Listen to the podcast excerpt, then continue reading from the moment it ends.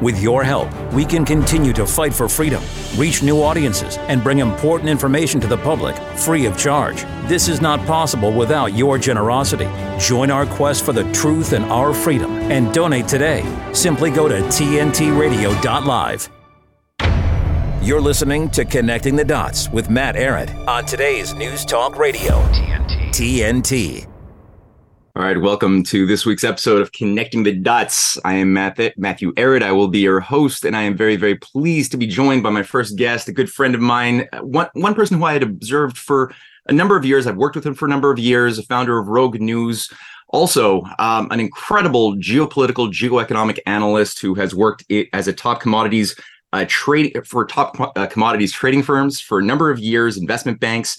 Um, V, VJ, sometimes known as the V, the guerrilla economist. Thank you for being here with me today. It's my pleasure, Matt. It's great to be on. Uh, congratulations on the show and first time on TNT Radio. I'm excited to be here. Uh, hello to all the Australian audiences. I've got quite a few clients uh, that are from Sydney and Perth. So, good morning, good evening, whatever the time zone is, wherever the heck you are. it's a pleasure. Yeah, no, TNT recently became my uh, my safe space uh, to just speak my mind more regularly, and and I guess I I did it well enough that they said, hey, why don't you just come on regularly? So uh, this is fun. It's a fun experiment, yeah. um, and it is an international uh, broadcasting, so we're we have people from all over the world.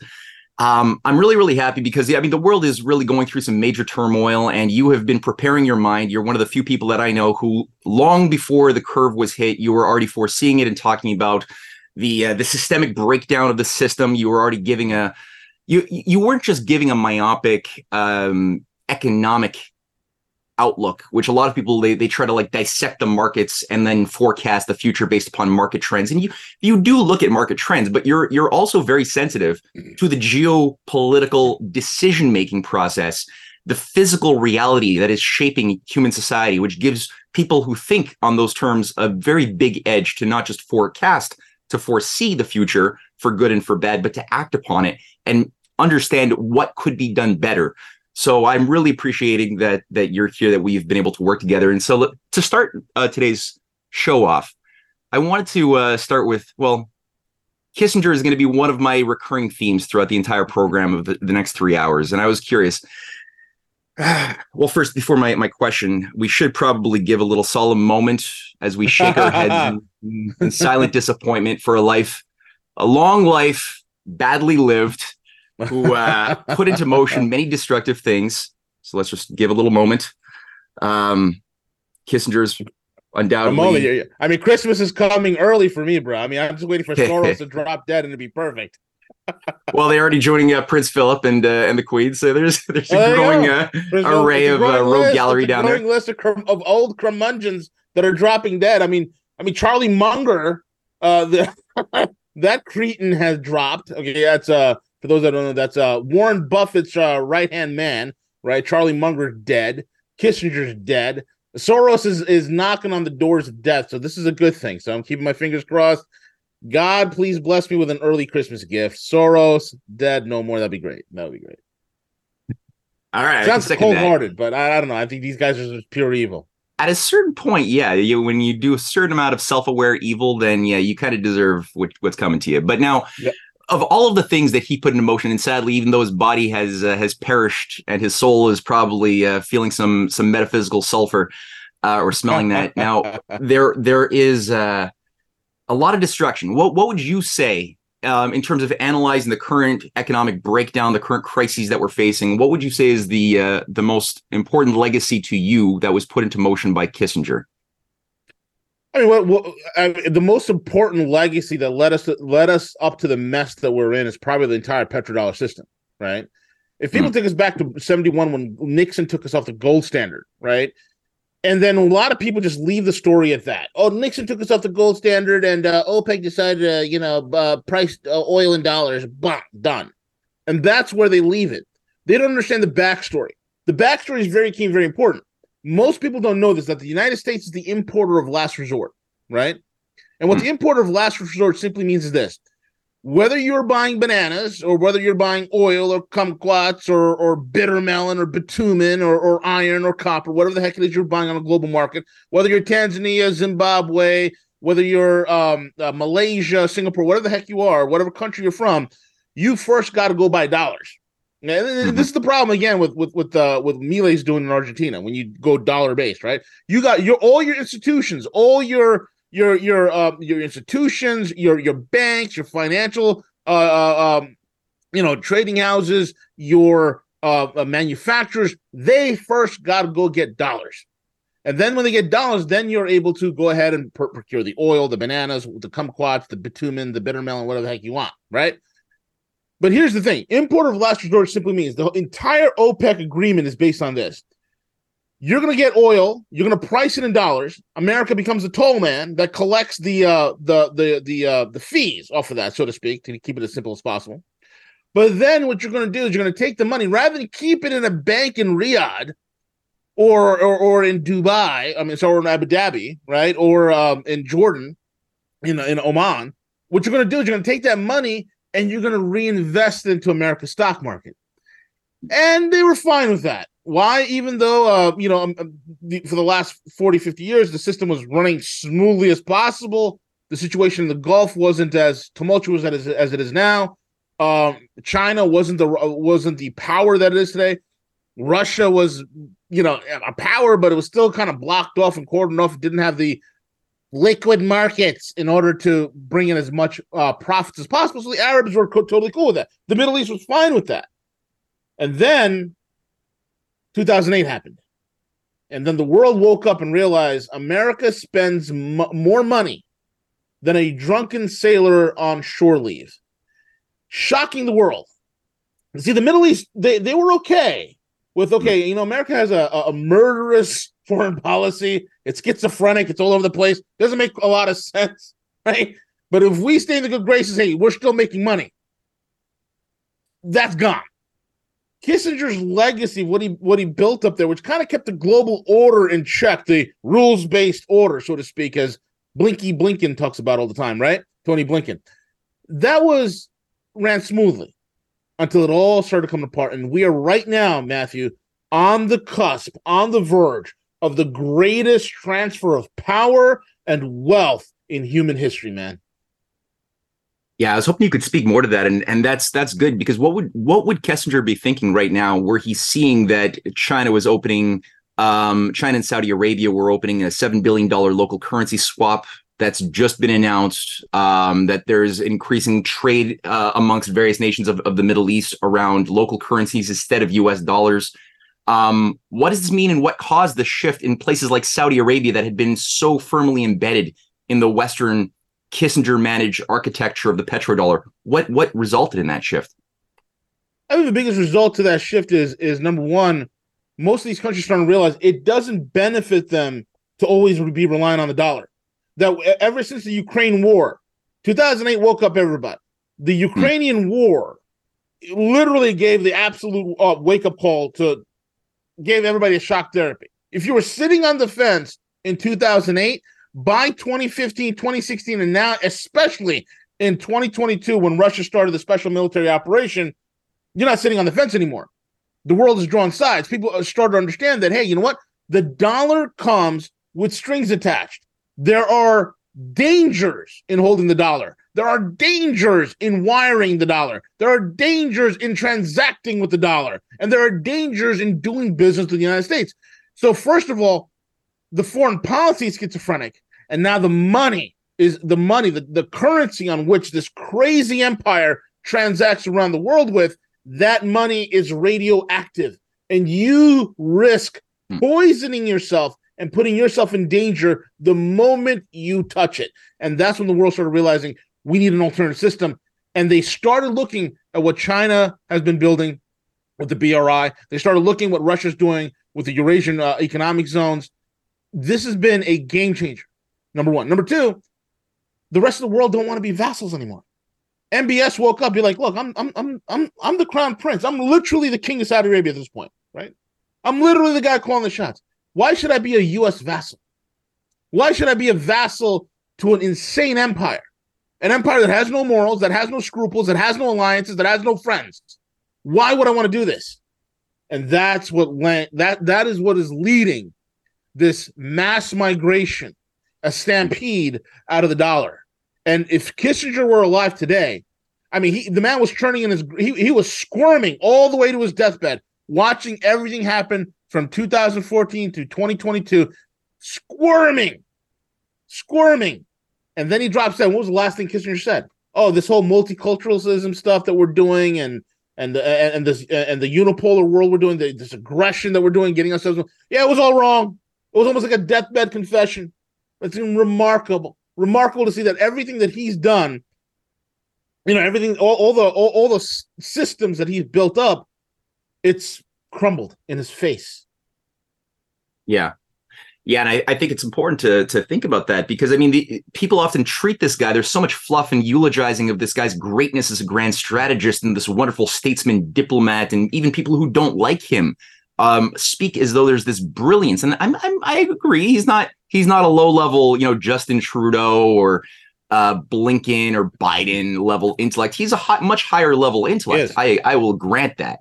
But as you just pointed out, every single process that he put into motion so carefully based upon this idea of what the new world order should be um, seemed to have blown up in his face and you got a sense of this hecticness uh, towards the end where he was even saying the we've we've misstepped on Ukraine. We've uh, it seems like he could see that nuclear war wasn't part of the uh, the grand design that he had tried to put into motion but all of a sudden that doesn't seem like it was compatible with his vision. Because there are some some oligarchs that he was working with who don't seem to mind risking nuclear war and lighting the world on fire because you know rather rule in hell than serve in heaven right but he yeah. was of a different kind so i mean it seems like he everything he did blew up in his face so that level yeah. of incompetence should also be brought into people's thinking because we often give people like kissinger and that which he represents too much i think credit uh, as being almost godlike in their power of influencing things so it takes the steam yeah. out of it a little bit and helps us see you also see yeah go on Absolutely. I mean, you see this problem all throughout the West. Kissinger, mm-hmm. What he really is at the end of the day, he was the smartest guy in a room full of idiots. And when you're the mm-hmm. smartest guy in the room full of idiots, you know, you you tend to be lauded by the idiots as one of this great, brilliant tactician. But Chris Kissinger, you put him against somebody that's coming out of uh, you know, within let's say the the, the Chinese government or, or, or in Russia, where majority of people have hard science education, they have you know, ed- education in hard mathematics and sciences. They have engineering backgrounds, scientific backgrounds, real military backgrounds, right? Kissinger couldn't hold a candle. And that's the reality of it all, man. And Kissinger couldn't hold a candle. Kissinger, he was able to accomplish what he was able to accomplish because of the way the world was divided between the Eastern Bloc and, and of course, NATO and the United States during the entire Cold War period. A curmudgeon like that could not live, could not survive, could not get a single policy up in mm-hmm. the fluid, fast paced, multipolar, erupting world that we're living in, where all of a sudden alliances are shifting, they're changing. Things are happening so fast. And now there's so many alternatives to the unipolar world that Kissinger helped build. There's no way Kissinger could manage it. That's what what, what does hmm. Brzezinski said, right? Kissinger's old buddy. Zbigniew Brzezinski. What did he say? Brzezinski's like, oh, it's easier to kill 10 million people than manage 10 million people. He's admitting to it because yeah. it's easy when you have the world in a stupor. It's easy when you have the world in some sort of a propaganda. It's easy when the, half the world thinks that the Eastern Bloc is a bunch of communist totalitarian tyrants and you're living in the land of the free. It's easy to get away with that. It's not so easy in this modern century where wealth has really shifted globally, number one, where power has shifted globally, number two, and technology has been democratized and has become more ubiquitous, it's harder to sell the BS. And that's the problem that the morons in the West are running into time and time again, Matt, is they can't sell the BS and the world sees their BS for what it is. Well said, V. And I, you know, this reminded me of a an anecdote, and I probably a true one of a discussion that uh, Kissinger and Zhou Enlai had back in the 1960s as or 70s when he was uh, trying to set up the groundwork for transferring the U.S. and the West's factory base to China, as China was supposed to be the forever slave, cheap labor sweatshop zone of production for the rest of the consumer developed world. And there was this anecdote of uh, Kissinger asking um, uh, Zhou Enlai about the uh, the issue of this French Revolution came up, and Zhou Enlai's response was when he was asked, "Well, what what are the, the what were the consequences of the French Revolution?" and Zhou Enlai said, "It's a little bit too soon to tell." And I think that just showcased that that Kissinger was yeah. trying to have like an intellectual discussion about history, and Zhou Enlai right. is actually thinking in the Chinese way about five thousand year plus cycles uh, and processes and had a much much longer view of the past and the future than even a, right. a grand strategist like a Kissinger would have wanted to think about. So exactly. so let's take a, a, quick commercial break, and uh, we're going to come back with connecting the dots on TNT Radio. TNT Radio's Steve Malzberg. 13 Israeli hostages released uh, as part of that ceasefire deal, uh, 49 days after they were taken hostage. 49 days. So that still leaves about 225 to 227 more hostages. Uh, I'm with John Bolton, the former national security advisor to Donald Trump. I'm with Brit Hume of, uh, of Fox News. I'm with a bunch of other people who say this gives Hamas too much time to do whatever they want to do, to do whatever they need to do, to regroup, to rearm, to re strategize. And as much as you want the hostages back, it can't be at the expense of the other part of the mission, which is to destroy Hamas. So I think it's a mistake. Steve Malzberg on TNT Radio. The Light is Britain's far right conspiracy theory paper spreading hate and vicious lies. No, that's what the BBC say. The Light is the only national newspaper bringing you the real news and informed opinion on what's really going on today. You can subscribe, order copies, submit articles, and read back issues on our website, thelightpaper.co.uk, and see for yourself why the establishment are so worried about the uncensored truth getting out to people every month. The Light Paper. Not for right, just right so far. Thelightpaper.co.uk. Our next steps to space. This time we go back to the moon to learn to live, to work, to invent, to create. Today's News Talk Radio, TNT. All right, we are back with connecting the dots on TNT Radio. I'm here still with my guest, VJ Varghese, V the Guerrilla Economist. Um, we were talking, well, about a lot of things, but specifically, you had mentioned that there's a, ma- a massive what, transfer of power right now going yeah. on. On the one hand, you know, there's many transferences going on. There's transfers of wealth, but there's also transfers of power centers, um, yes. depending on where you are and what you're looking at.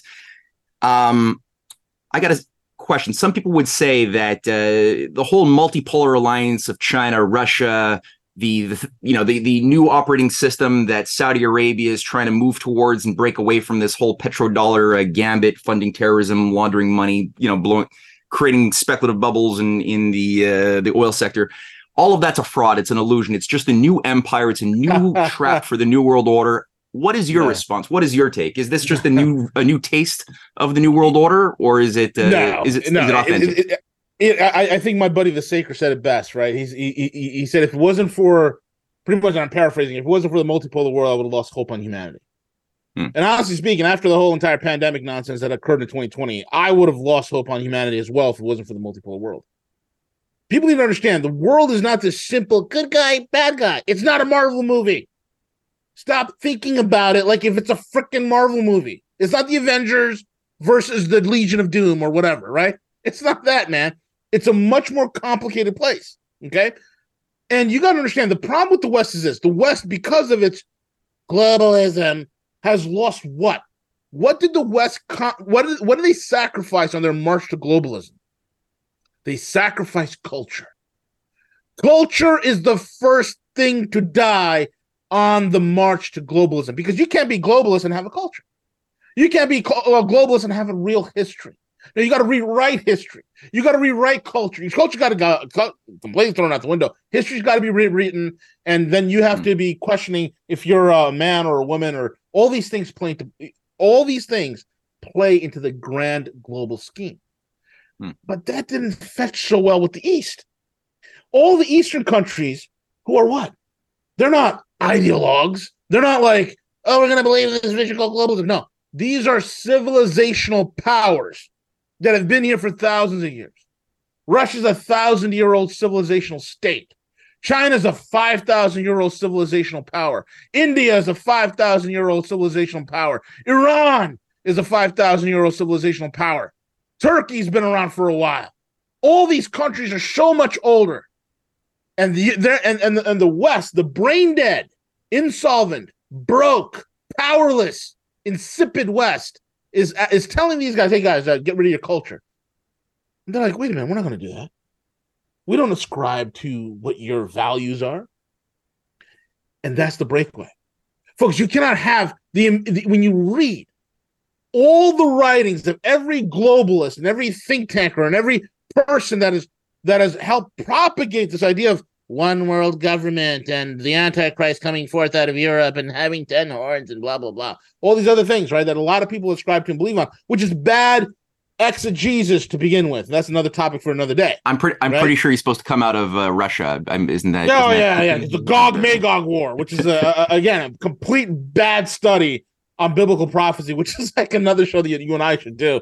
But uh, dude, I'm telling you, it's like so. So people have this bad idea, all brainwashed, okay, to, because of pop culture, because of of of mainstream ideas here in the West, all brainwashed. But the reality is, the world's much more complicated. It's much more nuanced, right? And what what when you look at the writings, right? Look at what the leaders of the multipolar world are saying. They're pro humanity. They're pro family. They're pro things that promote life, exploration, technological solutions, and scientific answers to the hardest things pressing human civilization. That's what they're offering you. Okay. They're not offering you 15 minute cities. They're not offering you, um, uh, you know, uh, living in a, a boxed apartment that's, you know, 200 square feet. They're not offering you any of that. They're not offering you, yeah, get chipped and and here's an mRNA uh, vax for you. Enjoy. They're not offering you any of these things. They're offering you opportunities, right? And if they're not, why is it easier for me to set up a business in, in Turkey? It's easier for me to do business in Russia. It's far easier for me to set up a business and, and do very well in China than it is for me to do it right here in the United States. It's a big problem, folks. And if they're offering solutions, and our solution is what? Deindustrialization, destroying civilization, destroying families, destroying food supply, destroying anything that any attachment to humanism, because we can't do it. We have this this this this scarcity thing hanging over our head. We have this sword of Damocles called climate change that's going to strike us any moment, and the only way we're going to escape is to be blobs and and and and and these blobs that sit on their chairs all day with virtual reality glasses, and then one day, if we're good, our consciousness will be uploaded to some sort of machine somewhere. This is the lunacy. When you read these technocrats, when you read these futurists, this is the lunacy, right? People, oh my God, Ray Kurzweil, he's so smart. What's his education in? He's not smart in anything. He's a moron. And people in the West believe him. And the it's not the people, not, it's not the salt of the earth people. I'm talking about the leadership of the West. Believe this nonsense. This mouth, this neo-Malthusian insanity is what they believe. The rest of the world doesn't offer that. The rest of the world believes in humanity. Travel, get a passport, go to these countries, go visit them. It'll blow your mind away. You start realizing all the lies. Uyghur concentration camps, social credit score, BS, all lies. Yeah. Russia's totalitarian state, Putin's a thug, BS, all lies. I can go on and on and on and on for the next several years talking about this stuff. But yeah, Yeah. th- it's far more nuanced, far more complicated than a Marvel movie. Good guys Yeah. and bad guys. It's all, it's all controlled by the globalists. All controlled. Okay, all right. I got a Well. I have a- I have a friend who uh, had just traveled back from a, a long business trip in Russia, and he was shocked. He was telling me, "I there's churches everywhere," and he's, he was saying that it's vibrant. They're- these churches are not just relics from the past; these are like No. active, vibrant communities, like uh, organizing centers for communities and families. And it's like for me, living in Quebec, I see churches all the time. It used to be a very, very strong Christian part of North America. But they're all condos or hollowed out husks and shells, echoes of a past or age nightclubs. or nightclubs. We actually have a bunch of Anglican churches that do drag queen shows and cabarets. That's actually a big thing all over downtown Montreal. You can see like rainbows on Anglican churches, which by the way feature who's the who's the head of the Anglican church, which is again weird. We gotta we have the, the the hereditary heir of the British Empire is the head of our Oh, churches who perfect. uh, is overseeing this transformation of churches into cabarets while working with a green a green pope uh, who's trying to purge Christianity of the idea that man is made in the image of a creator, but instead, no, we're made in the image of animals uh, as part of an ecosystem. Yeah. So let me uh, ask you this one. Let, us just shift gears because what you just said on culture, I think for me as well, that that is very important. Um, actually, there before I shift gears into the green question, there was one thing I wanted to throw at you based on what you just said. Um, so the yes, leaders of China, of Russia, of, of Turkey, of other of Saudi Arabia seem to be pr- not so willing to flush their their ancient uh, civilizational morality and and and traditions in in order to adapt to some depopulated new world order. Okay, but they and they say nice words, but um, they they're doing CBDCs. They're doing digital digital banking is is being proposed right now by the BRICS. A BRICS digital currency is being proposed. How, isn't that just another way to get at global enslave, enslavement in, in reality? how is that different? How would you respond to people who say things like that? Well, here's the thing. First of all, we in the West have a completely skewed view of money. Okay. And the way the East has, especially in China, China has a different view of money versus the United States. In the United States, we have Federal Reserve notes masquerading as dollars, and and you know we have the potentiality. I, I don't think it's going to happen here with CBDCs either, but what they're proposing at the Bank of International Settlements, also known as the the the, the Tower of Basel. Okay, what they're proposing there is, is central bank issued digital currencies. This way we can control it and program it. We all know that. I'm not going to get into all the details with it. In the West, the fiat currency belongs to the member banks, the private member banks that own the Federal Reserve or the central bank that owns the central bank. The central bank is never audited in any one of these Western countries. No one's really mm-hmm. looked at hard at the BOE and what they got. No one's looked hard at the Fed. No one looks hard at the ECB, right? No one looks hard at any one of these uh, Western central banks. They're never audited because it's not yours. It's not for you to audit. You have no right to it because it's their fiat currency. It's by edict, right? Number one. Number two, because it's theirs and they issue it, they get to decide what they will do with their currency, not you. So, in other words, the utility that used to exist with cash and the fungibility that used to exist with cash is gone. Because in the in, in the West, currency is a private, it, privately owned, uh, you know, uh, uh, it's a privately owned instrument. Okay, it's a privately owned instrument. Well, who owns it? Who owns the currency? Federal Reserve and its private member banks right here in the United States. China's different. Money and credit is a public utility. Number one. Number two, the people decide. If they don't want it, it's gone. China tried to utilize CBDCs as a way to speed up transactions amongst individuals, like quick transactions. It's a way to bolster the banking system. And they realized, you know, it's not working. So they, they scrapped the whole entire project. it's not, it, they're not doing it anymore. Right. Now, uh, I think it was then, uh, I believe it was, uh, was it Nigeria who did it next? They tried a, Nigeria proposed it, yeah and nobody yeah. wanted it. Yeah, like ninety seven percent of the population just said no, we're we're not going to do no, that. Exactly. Then in the United States, what they're pro- proposing is not to get rid of cash, right? I mean, Jerome Powell, head of the Fed, and uh, um, uh, uh, what's his name, uh, Kashkari, Neel Kashkari.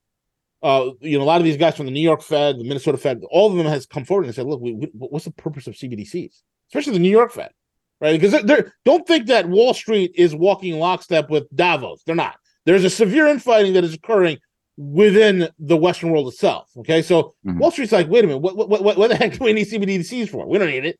What CBDC is going to do that Venmo, Cash, uh, PayPal, or Cash App can't do, right? And that's literally what Kashkari was saying, right? And the New York Fed was saying the same thing.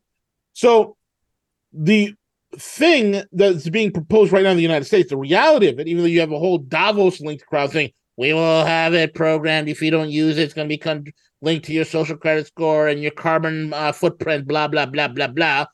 And then you have the other side saying, hey, you know what? Um, why don't we use this as an interbank settlement if we need to get money into the hands of people because of a pandemic or an emergency? Or or I mean let's be honest here. It's not because of a pandemic. I'll tell you why they, they want it. I said this maybe 5 or 6 years ago. I I'm the guy I'm the only man in the world that called the Dow exactly where it was. When the Dow was 15,000 points, when everybody was screaming, it's going to drop, it's going to go. I said, no, Dow's going to 18,000. Get the, you know, print the t shirts. Dow's going to go to 29,000 point Dow. We're going to hit a 35,000 point Dow, and now we're going to 50,000 down. We're going to go to a 40 to 50,000 Dow. That's coming. Why? Because, and I said this, it was me and Charles Hugh Smith were the only two guys in the entire planet that said, as the economic system of the United States breaks, it's not to crash down. And we said this back in 2014, 2015, ample radio interviews, ample podcasting interviews, many, many articles. We've both been saying it as the dollar is collapsing, right? I mean, as the thing, as the physical economy of the United States is falling apart, the dollars are going to keep rising in value. Equities hmm. are going to go through the roof, right? And why? What do we have here in the West? I told everybody, if anybody who's been following me uh, uh on Rogue would know that, hey, I've been calling the West what it is a broke, insolvent bunch of morons. Okay. That's what the Western powers are. Every single Western bank is doing what? Trying to chase the yield.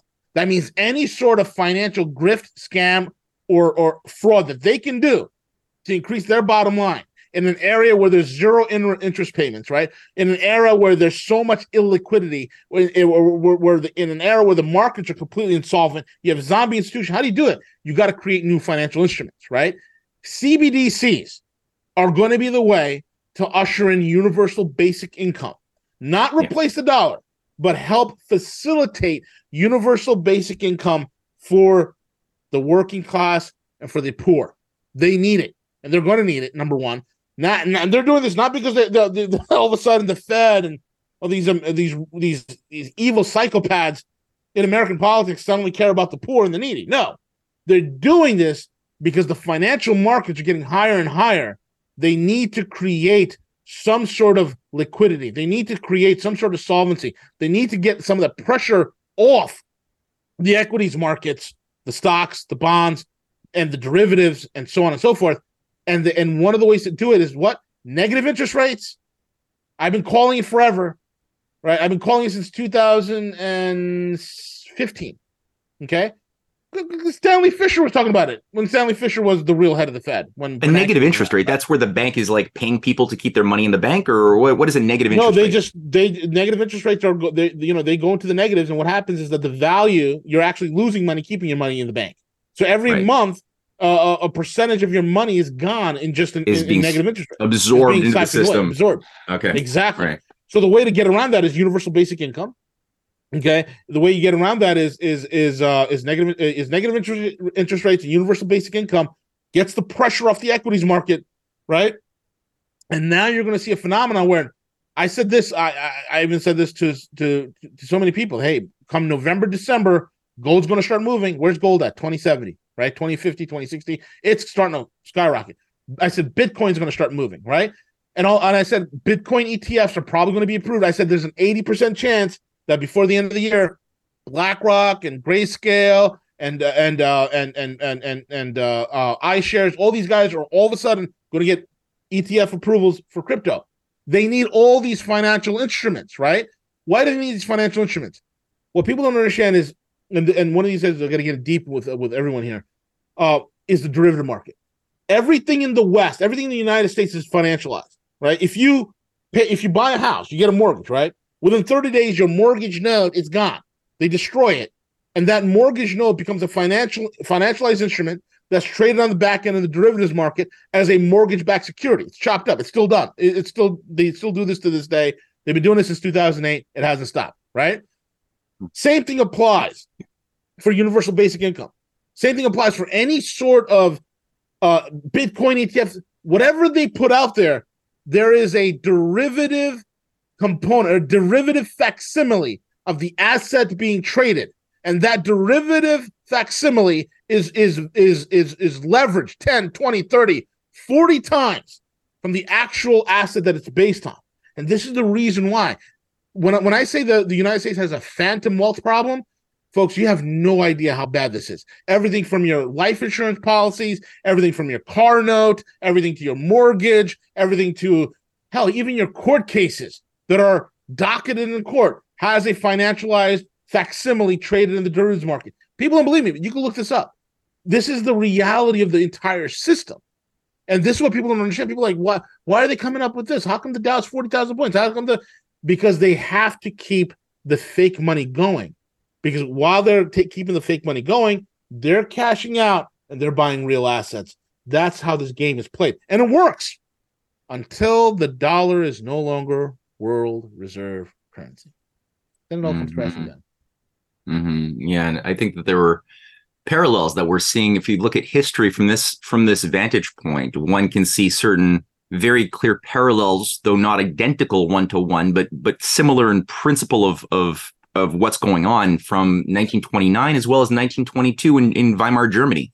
Yeah. Right, where for a while it did appear as though the money printing in the 20s to deal with the unpayable Versailles debt treaty repayments was working. The markets were sort of being satisfied for a few months of the money printing.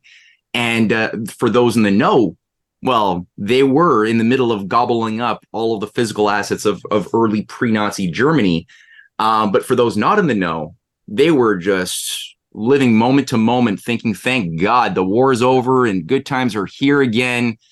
And uh, before you knew it, you were people were were carrying wheelbarrows full of cash just to buy a loaf of bread, and that wasn't enough until um, the solution could be introduced in the form of Hjalmar Schacht and Nazism and the Nazi Rentenmark. So we definitely see these parallels. We see very similar um, criminal agencies manipulating the, the show from the top.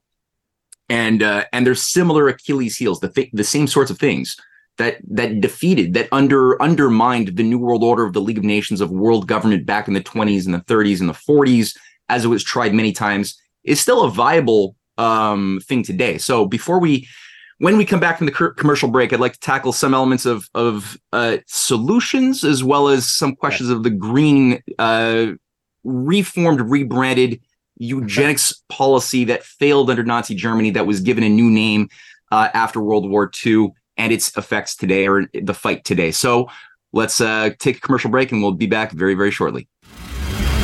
With his expert analysis and opinion, this is TNT Radio's Timothy Shea. It's for the greater good.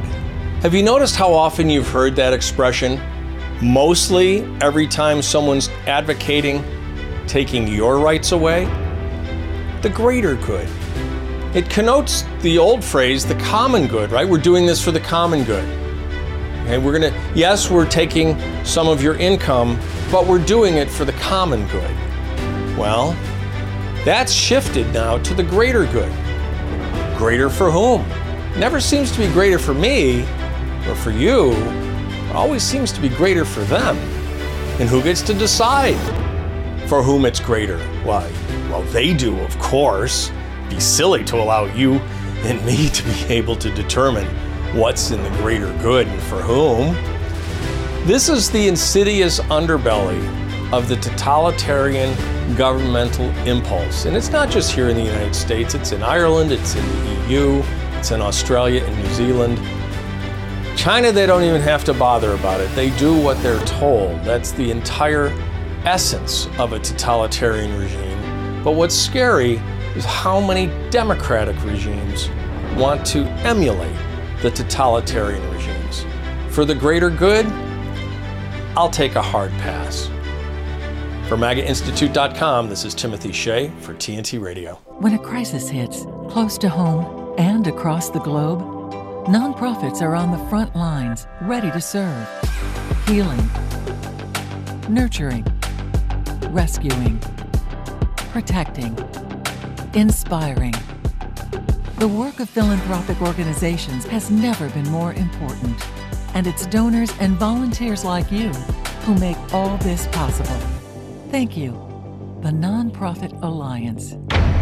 You're listening to Connecting the Dots with Matt Ehret on today's News Talk Radio, TNT. TNT.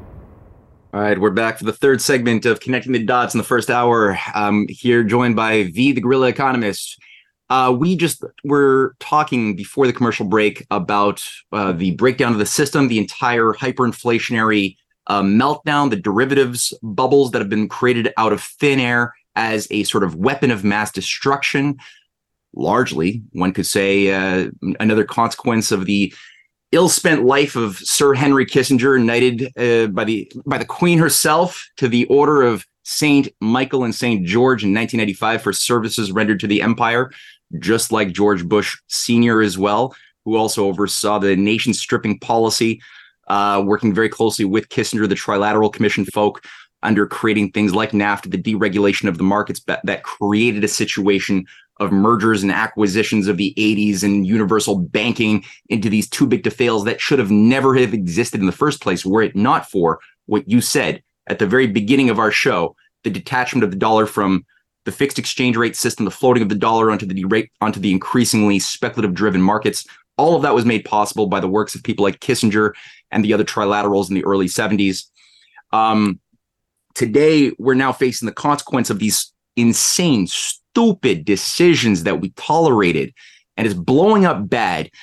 Yep. And we have things like the COP28 summit going on in Dubai right now. It began, it began in uh, November 20, 30th. It's going to be going on till December 12th. There, uh, there's a lot of discussion. You know, King Charles is going to be there, and hmm. Mark Carney, and all of the the green priesthood of the central banking community that's slobbering over the idea of population reduction and getting everybody onto some form of scarcity driven value structure tied to saving the environment from ourselves.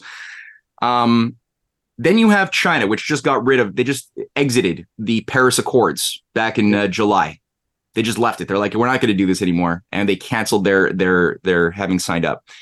Um, is what is the difference between when the word sustainable or green is being used by countries like China or their their multipolar allies versus the West. For a, when I hear a Mark Carney or a Biden or a John Kerry speaking of the same language and operating within certain venues like uh, the COP28 summit, what's the difference? The biggest difference is this. Okay, when when you hear from the Western powers, when you hear from these guys, these morons in the West who are severely uneducated, these are not serious people. They have they're all miseducated. They they have no understanding of sciences, engineering, mathematics, nothing. They they suck. That's what they do. They suck, for lack of lack of a better word. Okay, we need to start calling these people for who they are. They're evil beyond belief. Okay, these are sick people. When they postulate sustainability, what they're offering to you is a marketed low IQ version of of basically feudalism. It's neo feudalism. That's what they're selling. Okay. They remember to look, Operation Paperclip, when these Nazis came over at the end of World War II into the United States and they start peripherally, not only in the United States, but also in in in in, in Britain, right? And, and other places in, in the West. They started, it's not just the, oh, we were just there for the technology and the engineering that the Germans did. No, no, no, no, no there was within the United States, and Matt's great at this. Okay, there was within the United States prior to even the Nazi coming over in, in Operation Paperclip, there were uh, ideologies that the Nazis found their origin in that already exist in the United States. Right, we the mag, you know, and same thing in the UK. Right, this Malthusian neo feudalism. This this has always been there. This technocracy has always been there. Right, so when they mm-hmm. came over, it was wonderful. Right, but one of the things that the Nazis always espouse is what the Ubermensch right? This great group of of of, of superhumans who are super smart and they're genetically gifted and they're the chosen ones who are going to decide on how humanity develops, right? They are going to be there. In other words, they're obsessed with the breeding and the development and the ascension of humanity in their own vision, right? That concept of the Ubermensch, it's still it's still vibrant. That's what globalism is all about. Globalism is about a bunch of decrepit Western leaders who are fat, inbred bunch of morons who are literally believe their own BS. In, in New York, we have the saying, don't get high on your own supply. If you're a drug dealer, don't get high on your own supply. In other words, don't believe your own BS. Something problematic has occurred in the West in the last 50 years. The West literally believes their own BS. So they believe they're the Ubermensch. They're the only ones that can dictate to the rest of the world on how to send, how to you know control their resources, how to develop their populations. Oh, that whole thing about you know aiming for the stars. That, that's the that's that low IQ marketing. No, no, no, no. We want a neo feudalistic jungle that we control, a concrete jungle with 15 minute cities, and we control every aspect of your life because these people are psychopaths. They're obsessed with control and and these technocrats who are always about balancing the load, balancing the load, which is population, which is energy, which is production, which is economics. All these things about balancing the load. What the West selling you is death. That's what they're selling you is death. What the multipolar world selling you is life and a future. And that is the big difference. And even though, look, I got a lot of contacts in UAE. Um, company that I'm a partner at, Amparo, we're actually based in Dubai. We're a Dubai licensed, registered uh, financial firm out in Dubai. We handle precious metals, digital assets.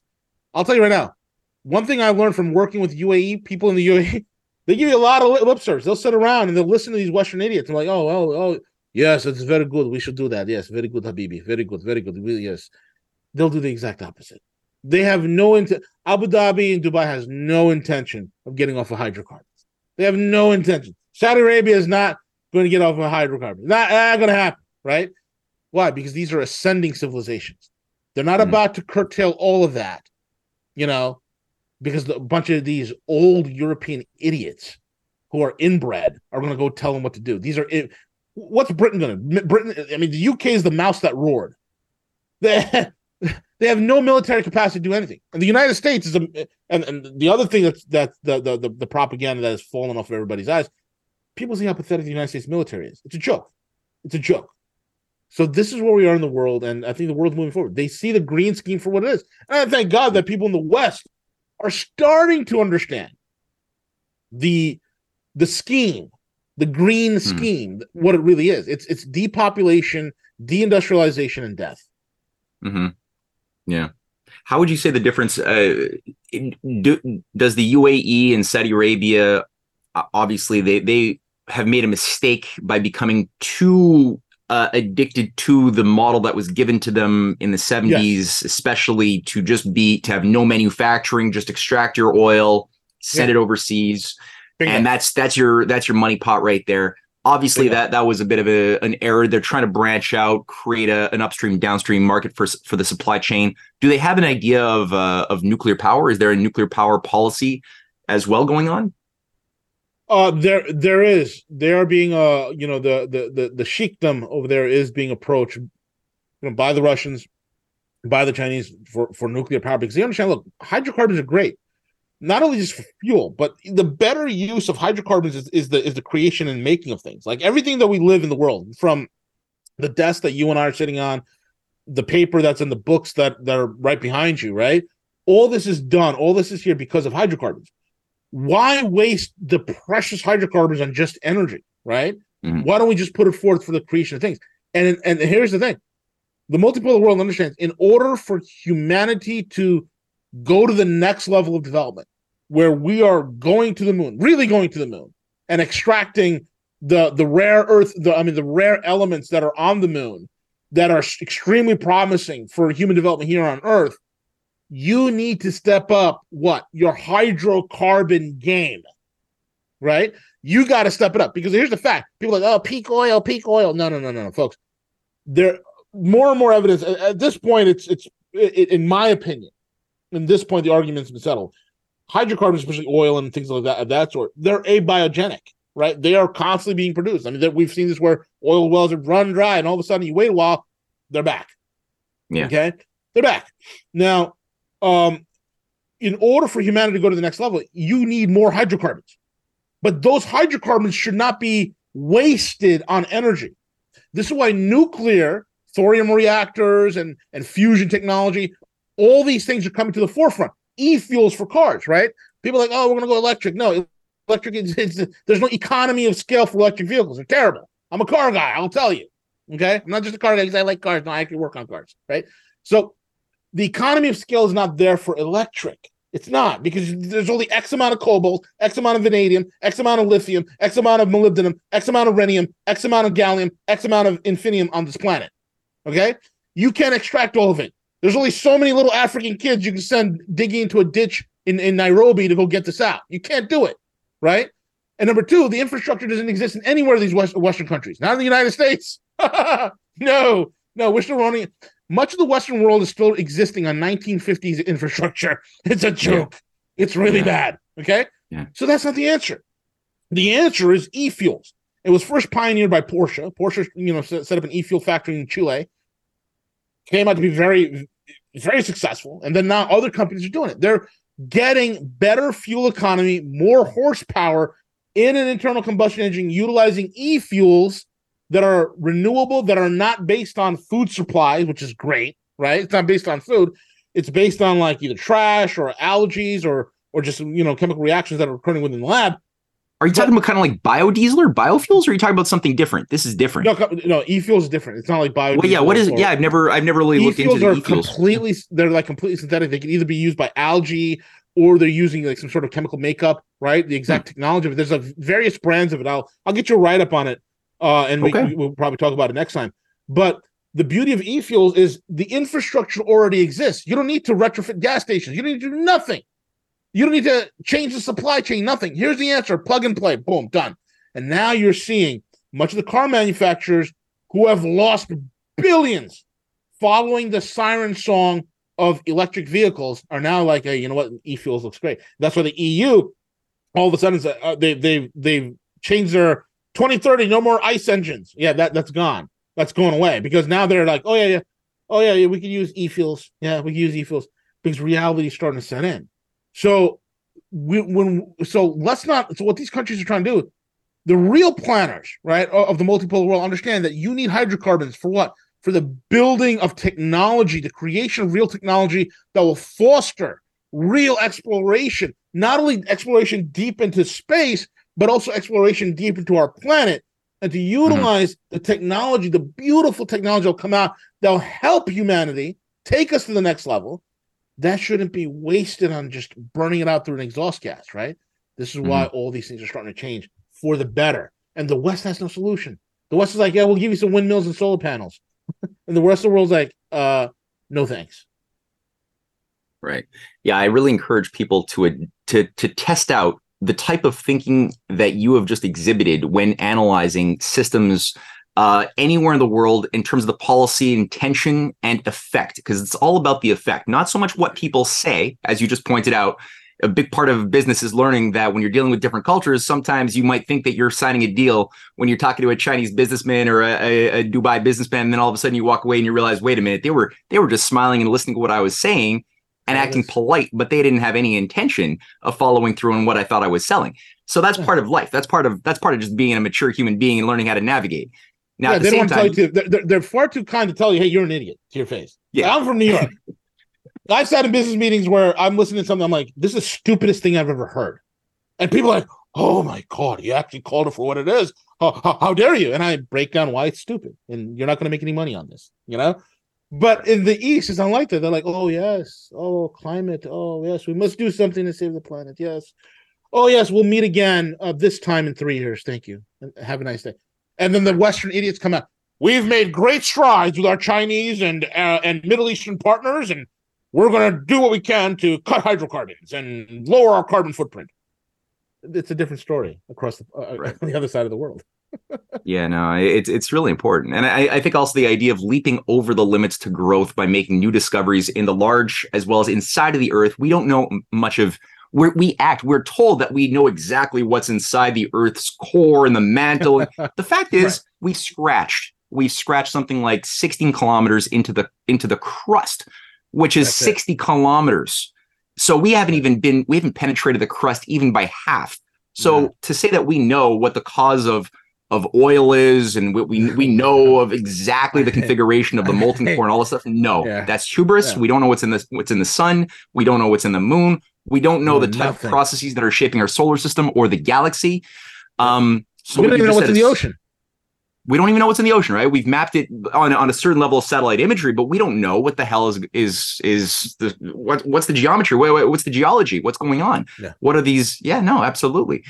Yeah. So it's it's exciting in that sense to think, and it's humbling to think of how how much there is to discover if we can break out of a system of feudalism. Now we got two minutes to go people might hear you say, "Oh, space mining of moon, mining of asteroids," and you know, Russia and China have a a deal to jointly develop a, a permanent space base with a, a mining operation there by 2030. That's that's a good policy for 2030. But what does that mean? What is the what is the incentive of mining the moon. What's up? Th- what what is on there that we should use? It's the moon, isn't it? Just dead. You've got about two minutes. I'm sorry, not even a minute. Yeah, uh, no problem. Yeah, the, the the moon has element six. I think that's what it's called, right? Correct me if I'm wrong, Matt. Was it is element six? I, I six. I know there's helium three. uh, isotope. there's Uh, helium three and isotope six, Yeah. something like that, right? Very, very, very uh, important for fusion technology. You get that, you bring it here. A, a- gram of this stuff could power a village for X amount of years. It's it's it's Hmm. incredible potential. Okay, that that's it. I mean, so the roguenews.com, where else can people find your work or or support you? Yeah, roguenews.com. Go to roguenews.com on YouTube, on Rumble, uh, roguenews.com on, of course, the website. And and any Australian uh, clients that need to reach out to me, VJ at Amparo um, and co.com. Also, uh, V at roguenews.com. Email me, V at roguenews.com. Thank you, Matt. Matt. Thank you, V. Pleasure.